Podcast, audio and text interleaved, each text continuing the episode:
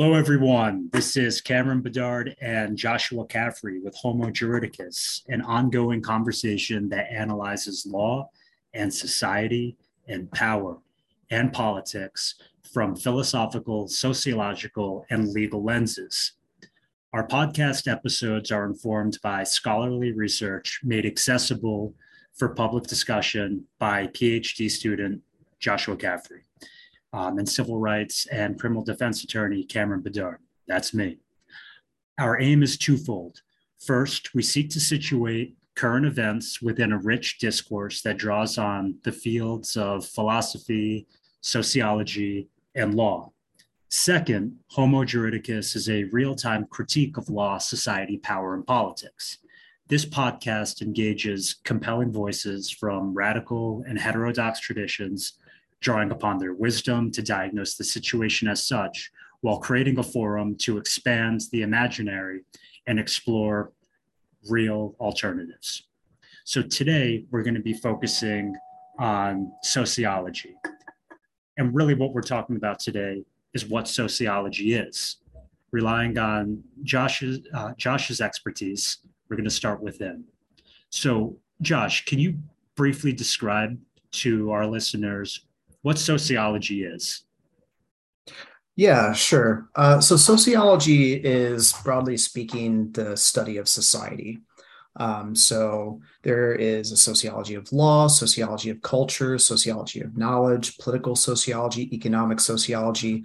Um, so, the important thing here is even when we're looking at individual actions. We're studying those individual actions within the framework of social structures and social institutions. So that kind of leads to um, this distinction between structure versus agency. So, again, a, a structure is just a way of um, uh, how society is structured. So, uh, there are economic structures or legal structures, for example. Those structures, or we can uh, say within those structures, we have institutions, we have court systems, we have institutions of higher education, for example, any number, the job place, uh, family, anything that we could think of is going to be an institution within a larger structure. Um, and these structures actually kind of determine agency. So, how people act. How people act in a courtroom is going to be different than how people act in a family situation. It's going to be different than how people act within uh, an academic institution or an educational institution, right? So, this agency is kind of delimited by these roles that we have uh, for example, as a parent or as a scholar or as a student or as a judge or as a prosecutor, for example.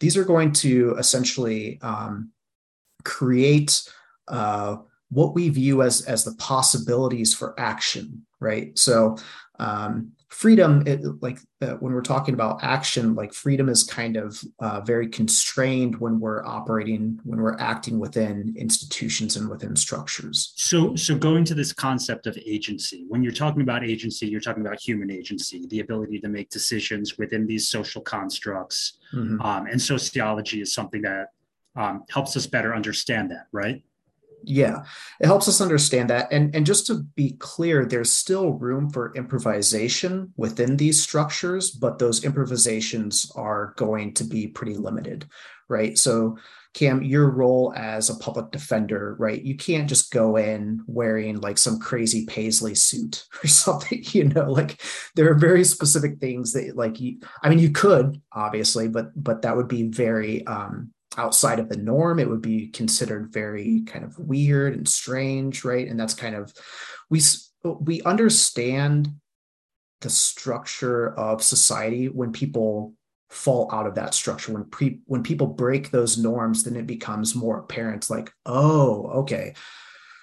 Then we have to explain people who fall outside of those norms right? When people so, do something kind of strange or when we talk about homelessness or something like that like that's when we kind of understand oh these yeah. are these are the norms that we take for granted um, but they only kind of become apparent when they break down for some reason yeah we start to see aberrations when individuals come up against the construct of the norm, for example, exactly. um, or an individual comes up against the construct of the law by violating the law. And it's in those moments where um, it's easier to see and it's easier to distinguish hey, we live within this social reality, this social construct. These are the rules of the game, right? Exactly. Yep. Okay. And and we kind of learn this is important because we kind of learn to internalize this stuff. Like it becomes a, a kind of a part of our consciousness itself. You know, we we internalize it and then we just kind of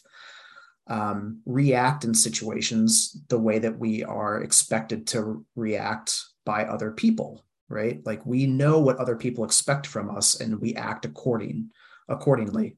Uh, not always, but a lot of times that's that's kind of how social relationships work, and that's why they're they're uh, relatively stable over time, and and they are, um, yeah, I mean they're the structures of society, right? Like it's not yeah. always breaking down. Like it's a relatively and th- this isn't like something that uh, we need the state for or we need legal institutions for. It's just like if you if you read any anthropological text, uh, you know, looking at other tribal cultures or something, there are myriad ways that we kind of structure social relationships, right? And it's yeah. just kind of a natural thing that people do uh, in structuring these relationships. It's like yeah. the homeostasis of of norms. We mm-hmm. maintain mm-hmm. that homeostasis by adhering to norms that we have socially constructed together, commonly understand in the collective sense, and it mm-hmm. allows us to ma- maintain that stability when we adhere to those norms, right?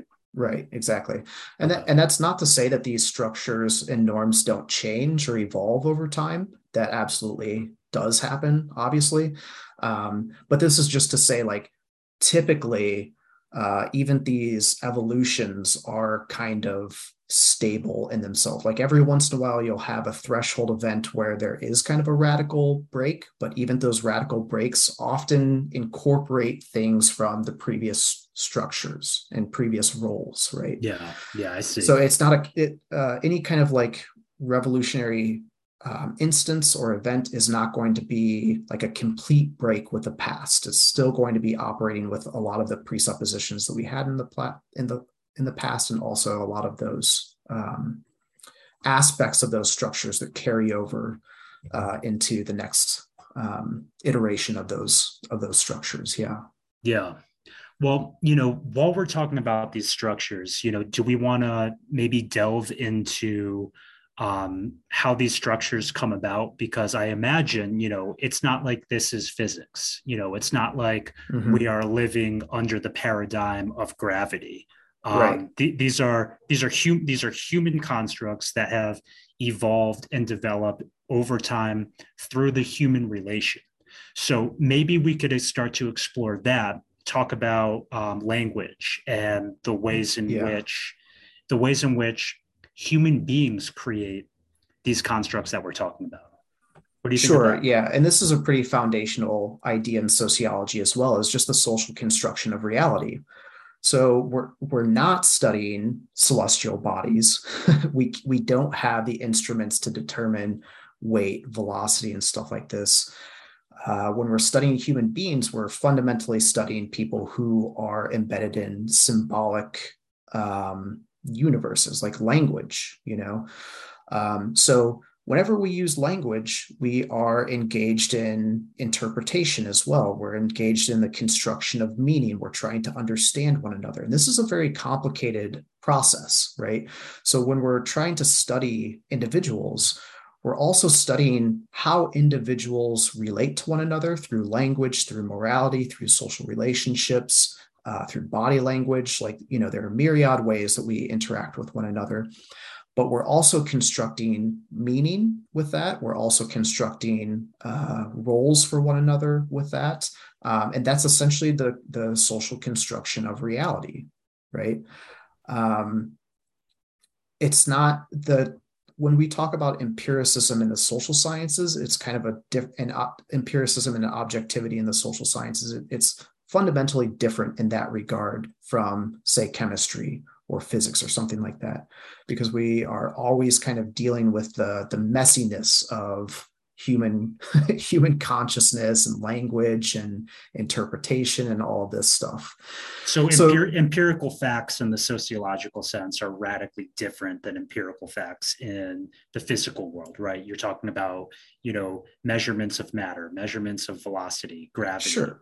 things like yeah that. but that's that's not to say that we don't collect data in in sociology but the point is that data when we interpret it is always uh, you know, the, the famous kind of study of, of Durkheim and uh, his study of suicide is that, look at here's here are the basic facts, here's the data, but what explains that data? And so that's where we have to bring back in these social structures. How do the social structures kind of shape uh, human actions such that, you know, in one country, these suicide rates are higher and in other countries it's lower right so we start to we have to bring back in those uh, social institutions and um, those symbolic elements.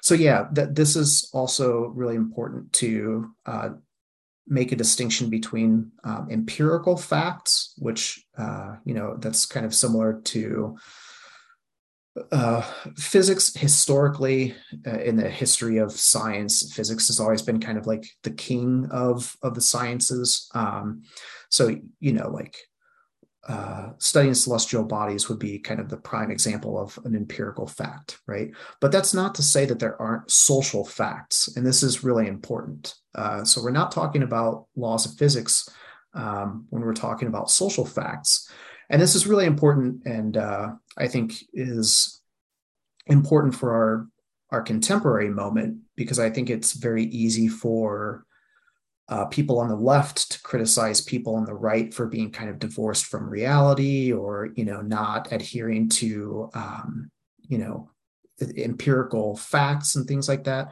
but there are social facts right a social fact arises when you have a community of language users who kind of agree upon certain things in the world so god is a primary example we can't empirically prove god but for a large segment of the human population, that is a social fact. I right? see. There are so number- what about like what about free markets, for example? Is that something that would also fit into this paradigm of social facts?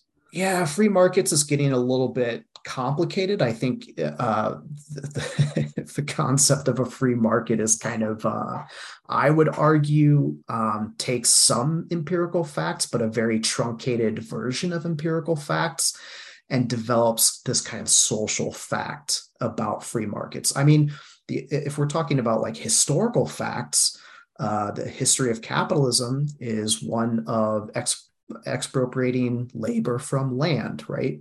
Uh, of taking the means of, of, of, subsistence of people growing their own food um, and essentially making that land private property and forcing people off of that land and forcing them to find jobs in the city. And if you look at England, uh, with the rise of the industrial revolution there you actually have all of these laws that force pe- you know there are these vagabond laws and, and you're and talking really, about the basically the enclosure acts right yeah exactly where you essentially um, it's the you know this is a historical moment wh- where we essentially kind of define our modern conception of private property and what do you do with a, a lot of displaced people who can't grow their own food anymore? Well, you have to force them into the factory.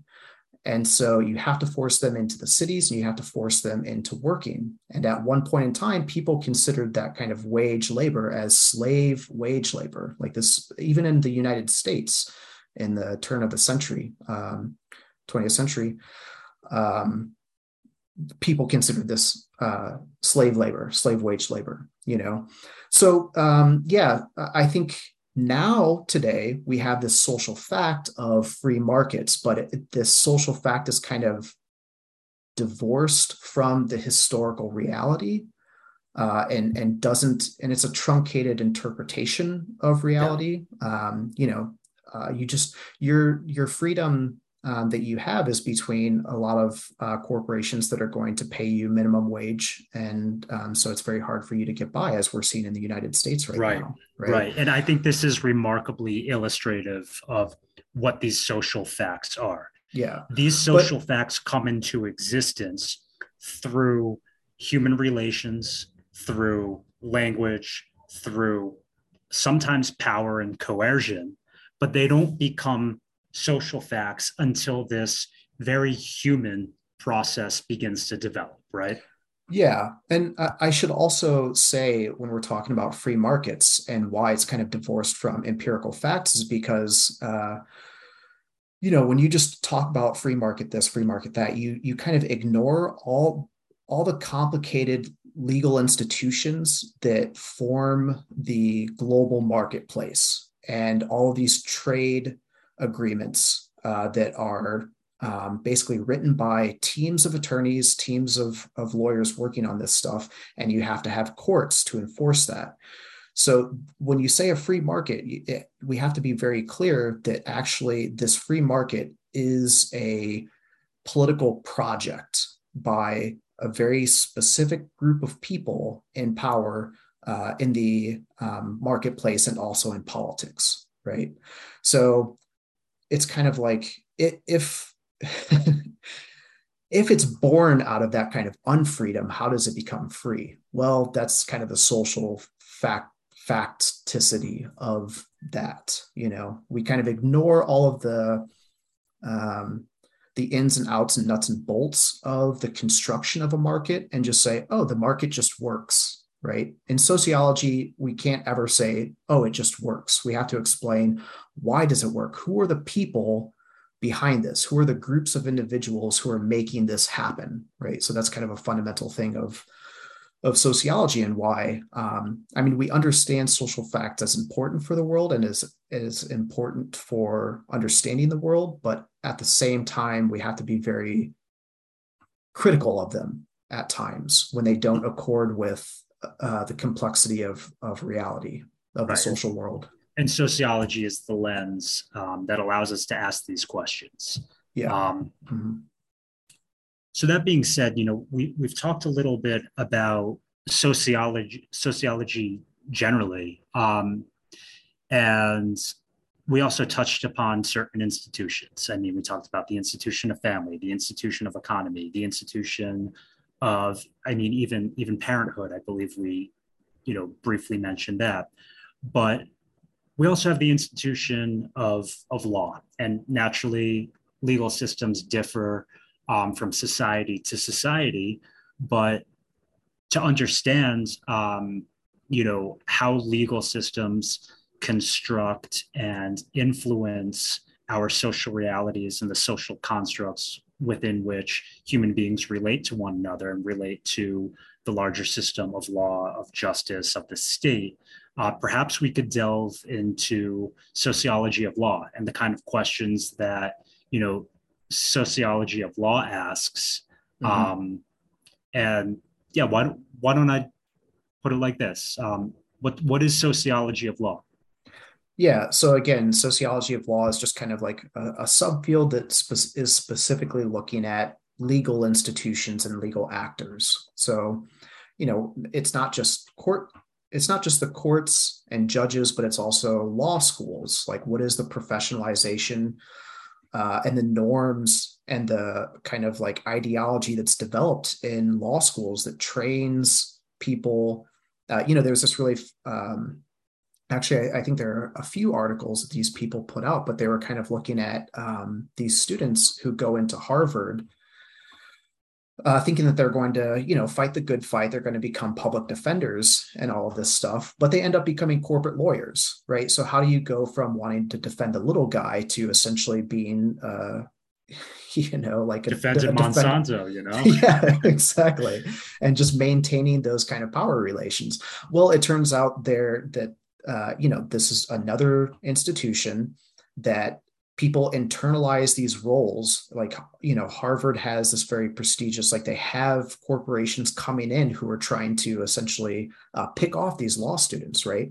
And so you have this kind of um, institutional norm where people are, are being expected to go into corporate law to make a ton of money. And so people kind of think like oh well i'll just do corporate law for a couple years make a lot of money, pay off my student loans, and, and then I'll fight the good fight. And then they end up not doing that, right? Yeah. And I but mean, it's kind of like, what is this process where a person can start in one way and do you know a 180 and um, like how does that work right yeah and i mean throw in some of david graeber's ideas on the institution of debt and student debt in particular and then try to analyze that using a sociology of law lens and you can see this um, you know interesting relationship between law schools between the institution of debt and the way that that circumscribes a law student's decisions um, yeah. the way that that yep. that the way that that influences their sense of agency the choices mm-hmm. that they can make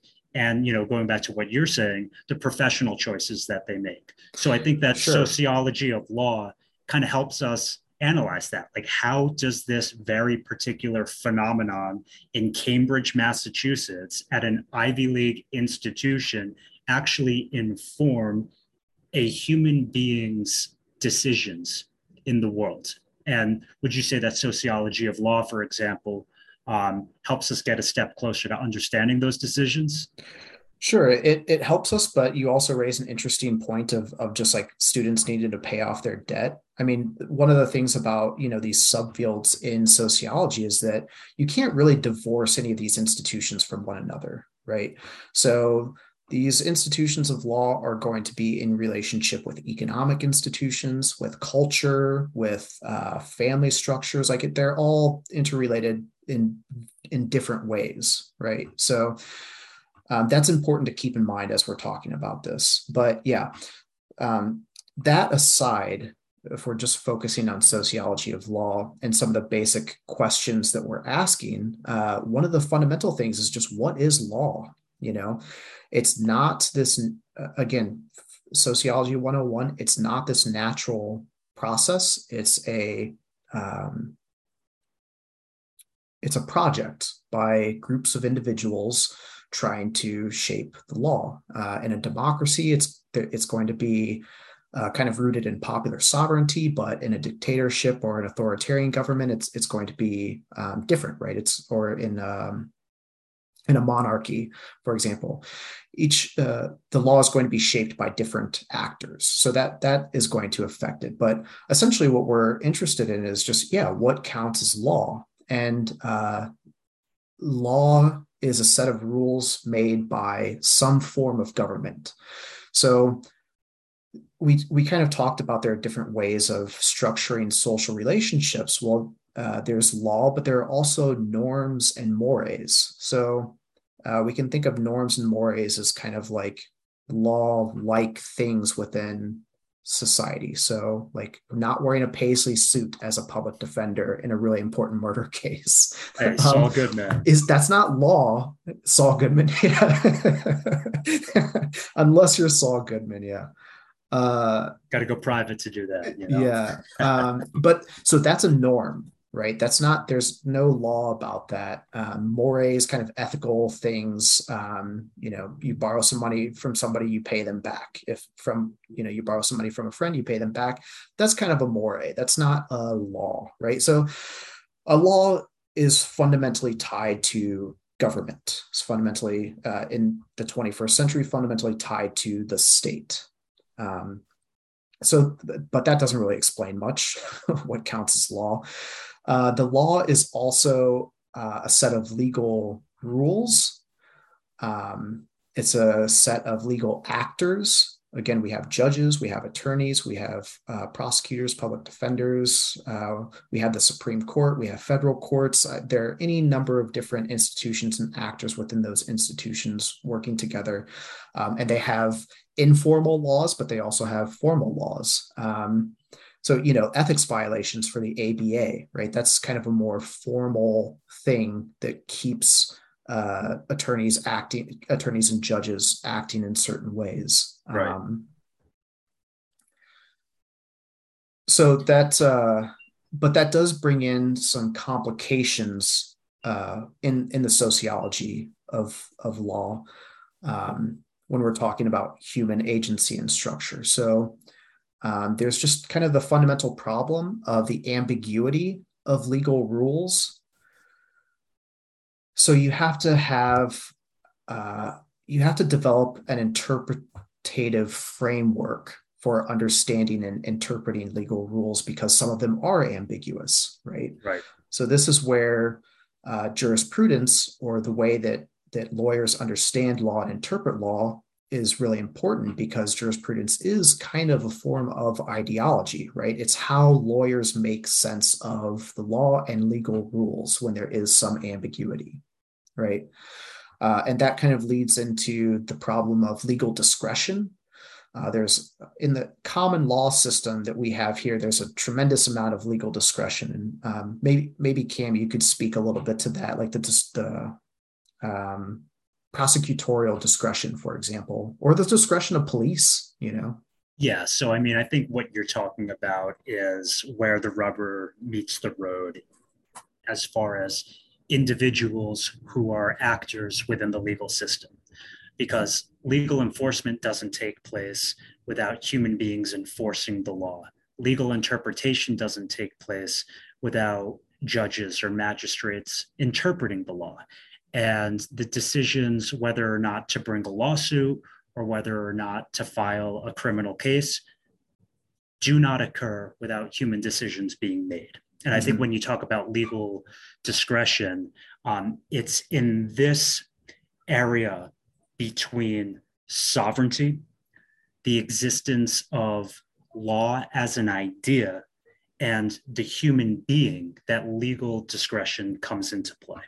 So right. for so for example, I mean, you know, you you had talked about the example of a police officer. Um, legal discretion comes into play in the following example: a person's speeding down the highway, they're going 15 miles per hour over. They have a child in the back seat. One police officer could pull that person over, see that there's a child in the back seat, and say, hey, you're probably rushing to get your kid off to practice. Have a good day, sir. Slow down next time. Legal mm-hmm. discretion would be just a, the, the power to give a warning. Change that scenario. You have a white cop with a black person driving down the road, and that cop sees the same exact scenario and decides, I'm going to issue a ticket. You're speeding. Let's take that one step furher and the third cop comes by, same exact scenario, not only issues that person a ticket for speeding, but because of biases and because of um, prejudices, decides, you know what, I'm going to not only issue a ticket for speeding, but because there's a child in the back seat, I'm going to issue a ticket for speeding and I'm going to arrest you for child abuse. Mm-hmm. And so that's an example of legal discretion and the way in which a human being exercising power and authority within the construct of law has tremendous leeway in what types of law to enforce, whether or not to enforce it, and how hard to enforce it. So, I don't know if that example um, gets to the crux of what you're trying to explain, but yeah, I think that absolutely. that's an example of sort of um, how legal discretion works in the real world. Right, and and that kind of ties in with uh, the issue of the problem of race and gender bias in the law, uh, and this has been studied ad nauseum in uh, sociology. I mean, uh, women on average get lighter sentences for the same crime as men do. Um, blacks who kill whites are much more likely to get the death penalty than whites that kill whites right? Absolutely. so there is race and gender bias in the law um, and there's there's been actually some really interesting work in social psychology that shows like all of us are prejudiced somehow. We think that we're not but unconsciously we kind of are. The, the yeah you're talking about implicit bias. Implicit bias yeah. And the only thing that we can do is try to create uh, institutional mechanisms that mitigate those kinds of biases, right? But again, it's been it has been well documented that there are these race and gender biases in the law. Um, I mean, you you didn't even mention the fourth scenario where the cop pulls over the black speeder and the, shoots and somebody. He, yeah, and he reaches for his wallet, and then the cop shoots him in, in the face. You know, this was like an actual thing that happened, right? Um, so. Uh, yeah, that that's uh, one big problem in the law, and that kind of ties into these larger issues of the relationship between law and culture and identity, right? Um, yeah, yeah, and you know, I, I think what what we're beginning to discuss here uh, could perhaps be best addressed by um, talking briefly about, you know, like are there different are, are there different views on the law uh, within sociology? You know, like are there different sociological lenses um, to analyze like what the law is to start asking questions about legal discretion? Like, for example, you know, law as a normative system. Sure. Um, is is that Yeah. something you can speak to? Yeah, so there is uh, the view that law is a normative system and that there's kind of a fundamental relationship between law and morality, and that law is is kind of a reflection and an expression of society's deepest values. So you you can think of uh, you know something like um, the crime of murder or uh, somebody destroying property. So like you know laws about murder and property rights we could imagine are reflections uh, of society's values. Um, but this this view of law is actually um, has some problems. It doesn't really account for the fact that there are different different groups and individuals within society that hold different values right? So our first episode we were talking about the dobbs opinion right um, clearly the Dobbs opinion is not an expression of society's deepest values. When, when the majority What about people, what about the witches? What about yeah. what about burning the women? So basically, law is a normative system. Maybe some laws, sure, but we can't say all law is an expression of a normative. Uh, it, it- that it is a normative system, right? There are political contestations within the law.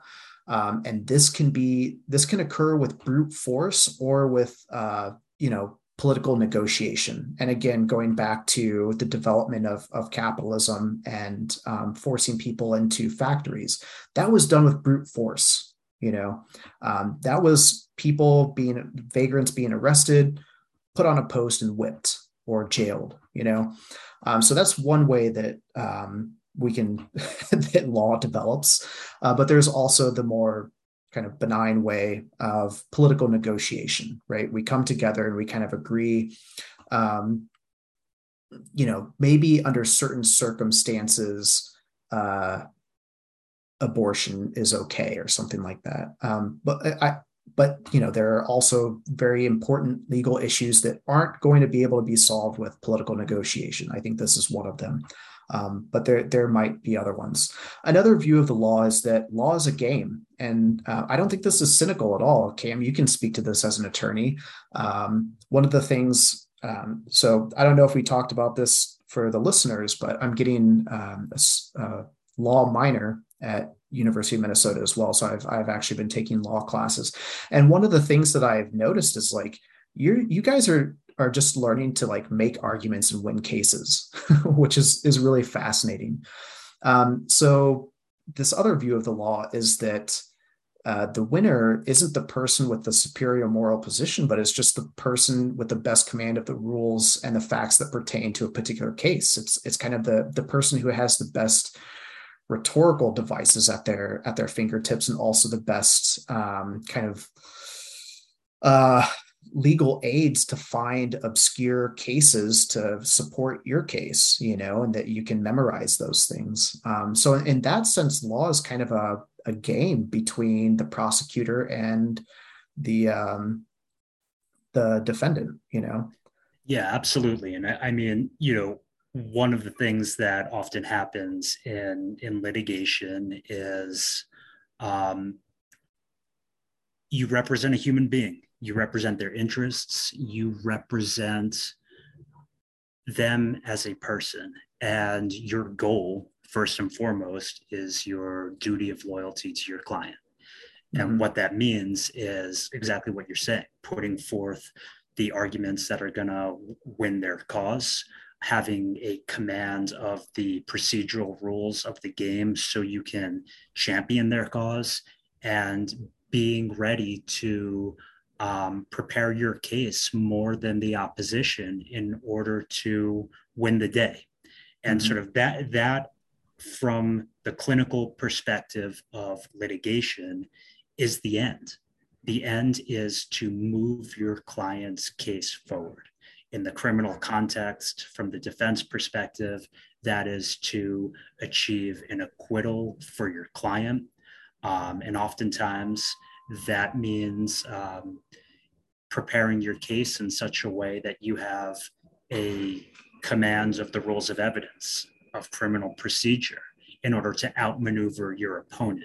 Mm-hmm. And what is the end? The end isn't necessarily achieving morality, um, although that oftentimes comes along with it.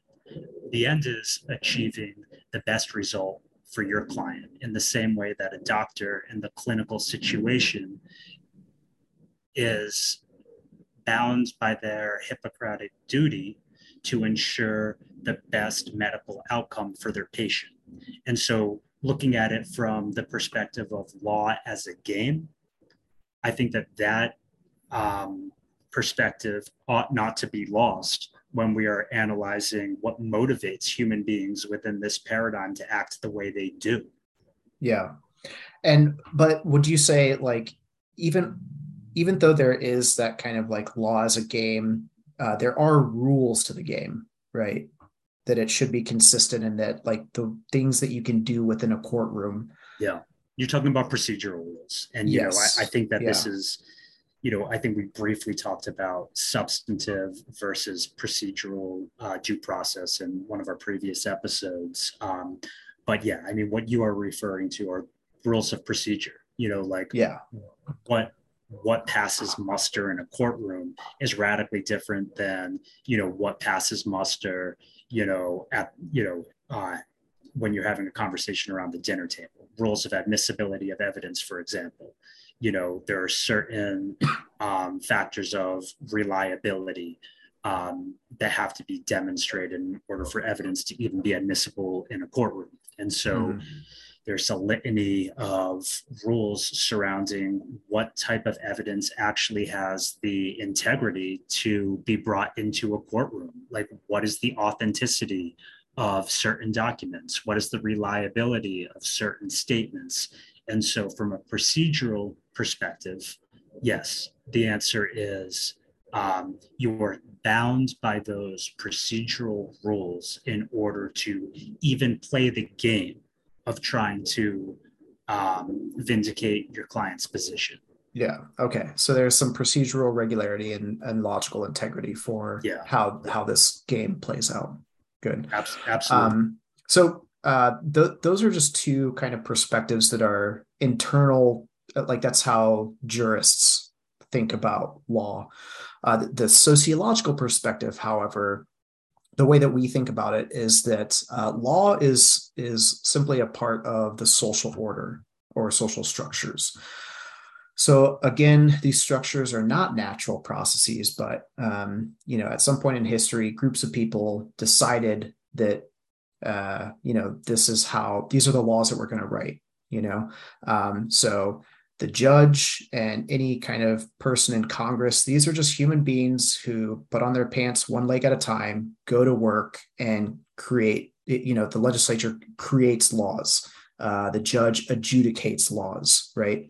Um, but it's really important to keep in mind when we're talking about these kind of big ideas like law and legal institutions. It's composed of human beings, right?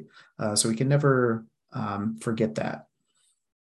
Um, and this is really important when we start to think about possible asymmetrical power dynamics within the law uh, and how that arises as well. Uh, we like to think that um, law is, is, a fair system, but uh, like I said, there are race and gender biases there. So uh, I think that really complicates the idea of fairness and equality before the law. So and it can often be a minority within society that imposes this legal order as well. That's important to keep in mind.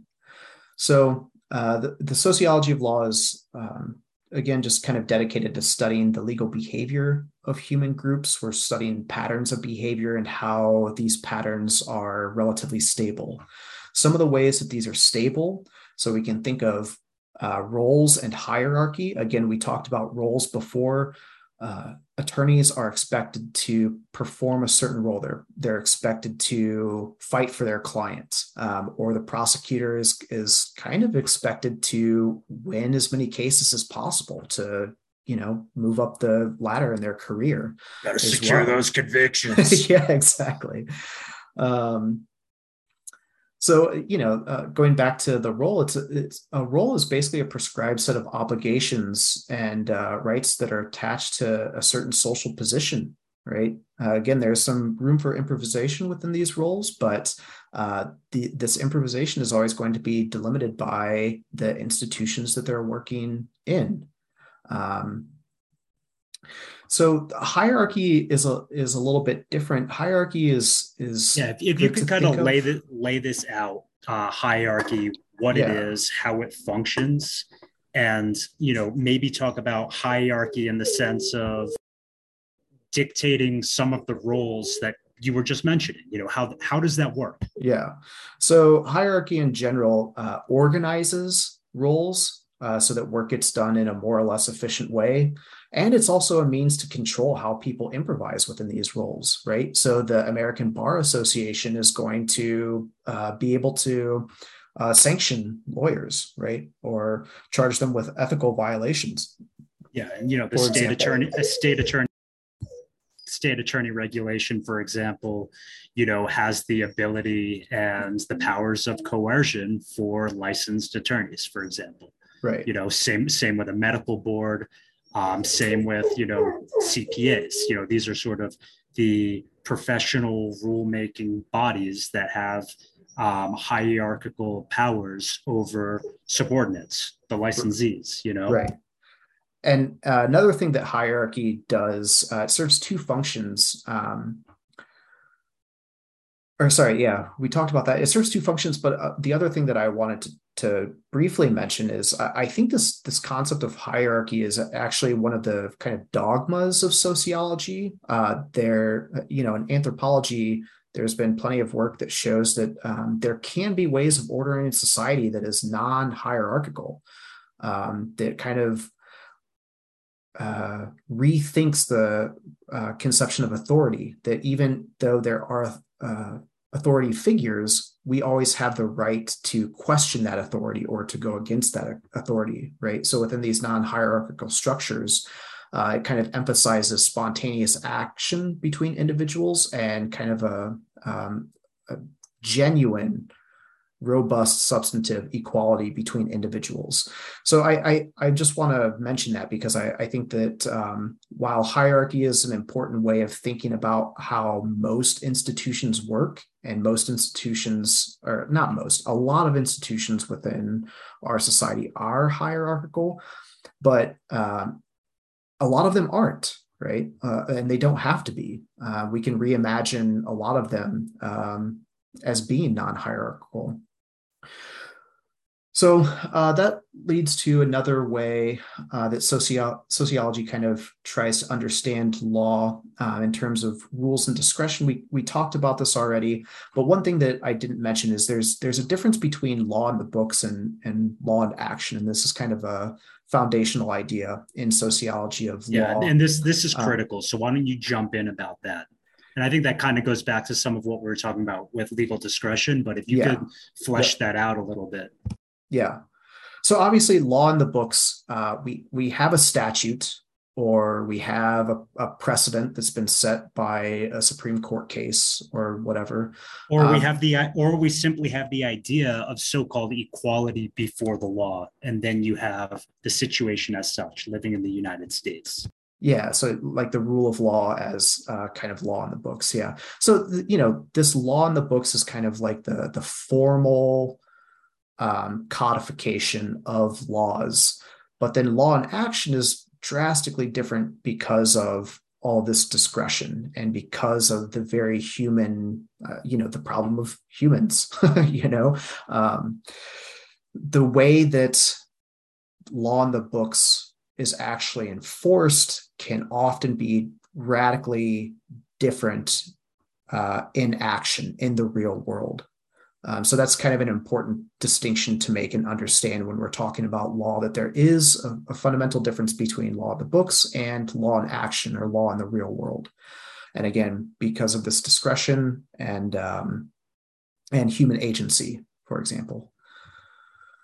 So, uh, final thought on law as an institution. So, institutions are, are recipes for action that we take for for granted, yet kind of treat as sacred. So I, I touched upon this a little bit at the beginning, but thinking about families, right? Families seem natural and normal, right? And for certain parts of, of the United States, uh, the family structure of heterosexual man and woman, right? Um, for them is normal and natural and that it, it becomes sacred because we take it for granted right? That's just kind of that it becomes normalized it becomes naturalized as that's just what a family is right, right. families don't need to be explained. Rather those who lack a family or a family structure need to be explained. Orphans need to be explained. Bachelors need extended to be explained. extended kinship. explained. Yeah. And this applies to law too because it's like law abiders don't have to be explained, but that's actually a really fascinating question. Why do we stop at a stoplight at two o'clock in the morning, you know, when there's nobody around? Yeah, that's a fascinating question. I was actually well, um, I actually had this this uh this body camera pretty recently where it was a high speed chase and the person took a left, like going like 80 miles per hour and turned on their blinker. It was, yeah. it was it was a me- it was a full blown meth chase, yeah. and then went to the stop sign and hit the blinker. Yeah, I mean, I I think that talk about of, internalization. You know, yeah, that's internalization. It, it becomes a reaction that you do, but like you guys maybe every once in a while just just try something out and, and break a law and see how you feel see, see what it's like exercise the you know exercise your anarchist calisthenics there. Um, so, but it's, that, it's, that's it's the little steps that prepares for the big steps, right? Josh? Exactly. Yeah, but that's important because like law abiders don't need to be explained.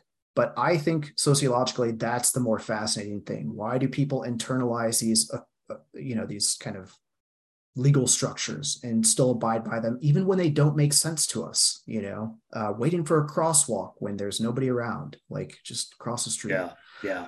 Um, but the people who violate those norms, who violate that kind of sacred law, the criminal, they're the ones that need to be explained, right?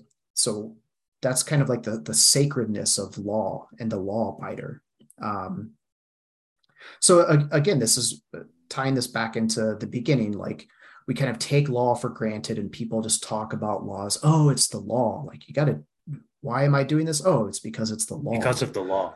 um, yeah, and it just becomes this kind of like sacred thing that we don't question, almost commonsensical. And um, we we we we venerate it. We are yeah. obsequious to it. We obey it. We adhere to it. Yeah. Um, and you know, for certain for certain people in positions of power, and depending on their role, we worship it. You know, as sort of the overarching construct that gives us you know continued meaning structure and order to our to our existence you know exactly um, yeah. yeah. yeah so going back to a, a, couple more things about just institutions in general in sociology how we think about institutions um, they're they can be constraining I think this is very apparent in the law. It often is constraining, but at the same time, it can be a source of power, right? So uh, you can bring a lawsuit against a corporation or a business or another individual if they kind of hurt you, right? You have that power. Uh, so it, it it's kind of this paradox. It can constrain you, but at the same time, it can be a source of power. Right. Um, and like many institutions, law is expansive and it can be even imperialistic, right? It uh, from, I mean, if you're listening to this podcast and you uh, used a website or uh, downloaded an app from your phone, you probably like clicked a thing, terms and agreements. That's a legal contract. Uh, if you're on your phone right now, you had to sign something for that phone that's a contract, right? Almost every aspect of our life is determined by law in some way, even though we don't really think of it like that. Um, and that can be kind of the imperialistic nature of law yeah. that it becomes such a fundamental part of our everyday life we, and that and we don't even realize it really we and its mi- and its that. mission creep has a logic of its own and it is constantly expanding into new spheres right. um, and it is constantly developing new adherents new people to obey it to mm-hmm. operate under its legal operating system. That's the way you got to think of it. You know, I know that sounds very technological, but that is what we mean when we talk about sort of the imperialistic logic of law. And, you know, we'll probably develop that more in some future episodes, Josh. We could right. dedicate an entire um, conversation to um, in the imperialism of law but right. i do think that that is at least exemplary of sort of how it works you know sure so one more thing just kind of tying us back into socio like what we're doing in sociology in general um, the legal law as an institution when we understand these roles this hierarchy how institutions operate we can start to apply that to other institutions we can apply that to higher education we can apply that to a prison system. We can apply that to the marketplace. We can apply that to family structures, right? The father, the mother, the non binary parent, whatever it is, like, you know, as the authority figure or something like that. It sounds kind of weird to think of the family as an institution, but it is. We have roles that we fulfill. Yeah. Um, even in in uh, you know big groups of friends for example those can those can be institutionalized in some way like well i, I mean think, think about all of the sociological research that has developed just around frat culture over the past decade you know i am glad that i have not read any of that so it sounds like you can speak to that uh, hopefully they wrote something about brett kavanaugh's uh, um, whatever bong. Um, yeah, never mind. Yeah, Bar- Bart O'Kavanaugh. Yeah. Well, that said, Josh, um, I think you know we've covered some of the you know chief topics that fall under so- sociology and sociology of law, and I want to thank you for um, laying out these concepts. I think moving forward, it will help us, you know, be able to um, use a lens in which we analyze, you know, current events, um, political trends that are taking place right now, um, and also, you know, legal issues and social issues and cultural issues that uh, we're currently living through. And I think without these lenses, um, we're missing out on a very important way that we can analyze the situation as such. Um, mm-hmm. So that said, I want to thank you for you know sharing these lenses with us, and I look forward to um, future episodes where we can apply these. Yeah, absolutely. All right, thanks so much, and uh, talk to you next time. All right, take care, everyone.